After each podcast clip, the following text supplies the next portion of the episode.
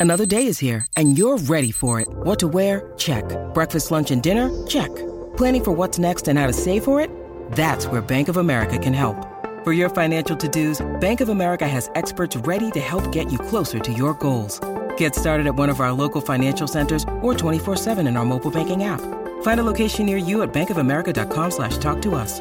What would you like the power to do? Mobile banking requires downloading the app and is only available for select devices. Message and data rates may apply. Bank of America and a member FDIC. When you need mealtime inspiration, it's worth shopping Kroger, where you'll find over 30,000 mouthwatering choices that excite your inner foodie. And no matter what tasty choice you make, you'll enjoy our everyday low prices, plus extra ways to save, like digital coupons worth over $600 each week. You can also save up to $1 off per gallon at the pump with fuel points. More savings and more inspiring flavors make shopping Kroger worth it every time. Kroger, fresh for everyone. Fuel restrictions apply. This is Optimal Startup Daily, episode 133. What is customer service for? By Seth Godin of Seths.blog. And I'm Dan. I am your host here on the show, and I'm here every single day reading to you from some of the best blogs on entrepreneurship. And for now, let's get right to our post from Seth as we optimize your life. What is customer service for? By Seth Godin of Seths.blog. Customer service is difficult, expensive, and unpredictable. But it's a mistake to assume that any particular example is automatically either good or bad. A company might spend almost nothing on customer service, but still succeed in reaching its goals. Customer service succeeds when it accomplishes what the organization sets out to accomplish. Google doesn't have a phone number, doesn't want to engage with most users. McDonald's doesn't give you a linen napkin. FedEx used to answer the phone on one ring, now it takes 81 seconds for them to answer a call. None of these things are necessarily bad. They're merely examples of alignment or non alignment. Organizations don't accidentally run ads, don't mistakenly double or halve the amount of cereal they put in the box. They shouldn't deliver customer service that doesn't match their goals either. Here are some uses of customer service. To create a significant competitive advantage by engaging with customers in a way that others can't or won't. This is what the over the top customer service approach of Zappos did. They went from being commonplace, you can buy shoes from anyone, we're anyone, to a customer delight company that happens to sell shoes. Rackspace does the same thing with technical support. To streamline the delivery of inexpensive goods produced in an industrial way. This is the model of most fast food places. Deal with the exceptions quickly and well, and keep the line moving. Part of this mindset is to not make it easy for people to complain and to treat every complaint in just about the same way. When you get a bag of rancid nuts from planters, sure, you can visit the website, click a bunch of times, fill in a form, and let them know, but they don't use it as an opportunity to earn your loyalty. Here, take four coupons, each good for a dollar off one purchase. Thanks. We're done to lower expectations and satisfy customers by giving them exactly what you promised, which is not much. This is the model of automated customer service at most big web companies. They'll do just about anything to avoid an interaction with a human, and they're clear about this, meaning that they should only end up with customers who are okay with this. To raise expectations and delight customers by giving them way more than they hoped for, which was a lot, this is a truly difficult promise to maintain. Apple did it with the Genius Bar, but they rarely surprise there anymore. The secret is to find a focus, a budget, and a scale where you can actually deploy talented individuals to keep this promise. To dance with customers in an act of co creation. This is part of 37 Signals' secret. From their book to their blog to their clearly stated point of view about platforms and the way they do business, they invite customers to debug with them in an ongoing dialogue about finding a platonic ideal of utility software. They don't promise perfect, they promise engagement.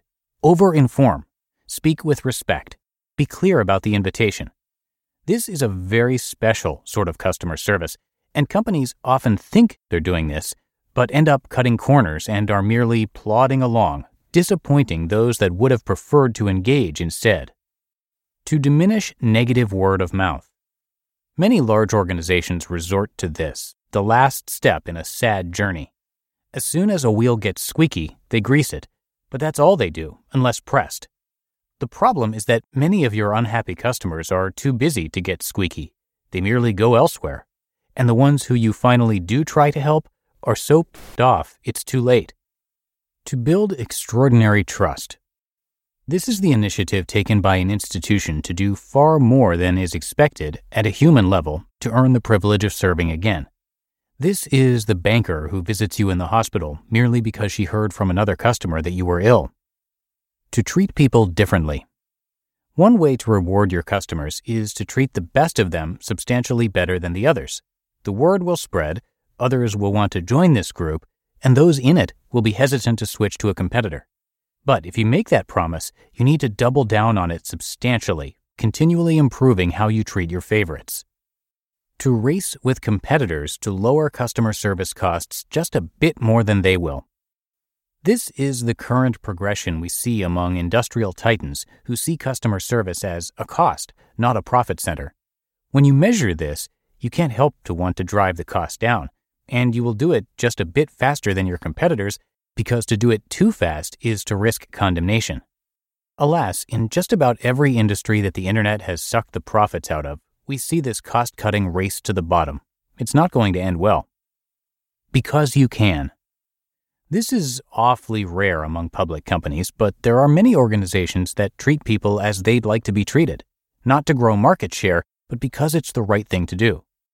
So it's clear that good customers with urgent problems left on hold by FedEx is a mismatch between what they built customer service for and what they're doing with it and that a busy startup that doesn't invest as much time as they could in co creation communication is not serving the goals of the beta fully. On the other hand, the novelist who doesn't invest time in answering reader mail is probably doing good customer service, since reserving her best efforts to write another great novel is precisely the promise she has made. Every single person who makes budget decisions, staffing decisions, and customer service decisions must be clear about which strategy you picked needs to be able to state, we're doing this because it's congruent with what we say customer service is for. Obviously, you can mix and match among these options and find new ones. What we must not do, though, is plan to do one thing, but then try to save time or money and do something else, hoping for the results that come from the original plan without actually doing it. Customer service, like everything an effective organization does, changes people. Announce the change you seek, then invest appropriately in a system that is likely to actually produce the outcomes you just said you wanted. Make promises and keep them. You just listened to the post titled, What is Customer Service For? by Seth Godin of Seths.blog. When it comes to hiring, don't go searching for the one. Just meet your match with Indeed. Indeed is your matching and hiring platform with over 350 million global monthly visitors and a matching engine that helps you find quality candidates fast. Ditch the busy work. Use Indeed for scheduling, screening, and messaging. 93% of employers agree. Indeed delivers the highest quality matches compared to other job sites. And one of the things I really love about Indeed is that it filters out those incompatible applicants. So when you're hiring, the process is much faster and you only have to consider applicants that are already likely to be a great fit. And listeners of this show will get a $75 sponsored job credit to get your jobs more visibility at indeed.com slash startup. So just go to indeed.com slash startup right now and support our show by saying you heard about Indeed on this podcast. Indeed.com slash startup. Terms and conditions apply. And thanks to Seth for letting us share his work. He is a super popular writer. He's got 19 best selling books He's also the creator of Alt MBA, an online leadership and management workshop. Alt MBA uses digital tools to engage with small groups of 120 students in an intense four week process.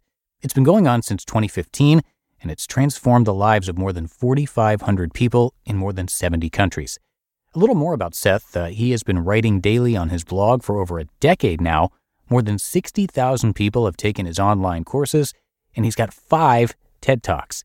His site is definitely worth checking out. He's got a lot to offer there, and you can find his massive blog, but also uh, books, podcasts, speeches, and so much more all right there on his site. So come by seths.blog to check out all of that, and I've got it linked in this episode's description for you too.